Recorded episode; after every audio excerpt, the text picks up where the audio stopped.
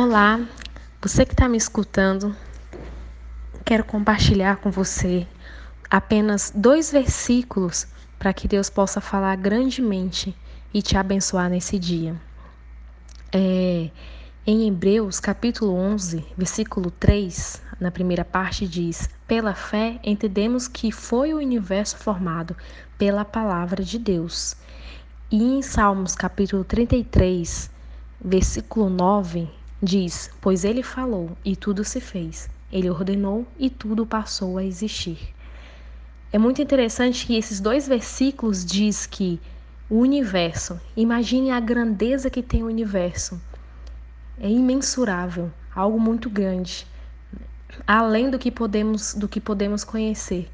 E Deus fez o universo por meio da palavra.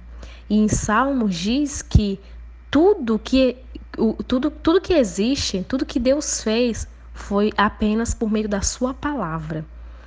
Tudo passou a existir apenas pelo falar de Deus, apenas pelo que saiu da sua boca. Então eu quero te dizer que não importa a sua situação, se Deus é um Deus que fez todo o universo, tudo que ele criou, que, que não existia, passou a existir por meio da sua palavra, creia que você tem um Deus que pode trazer à existência as coisas que não existem.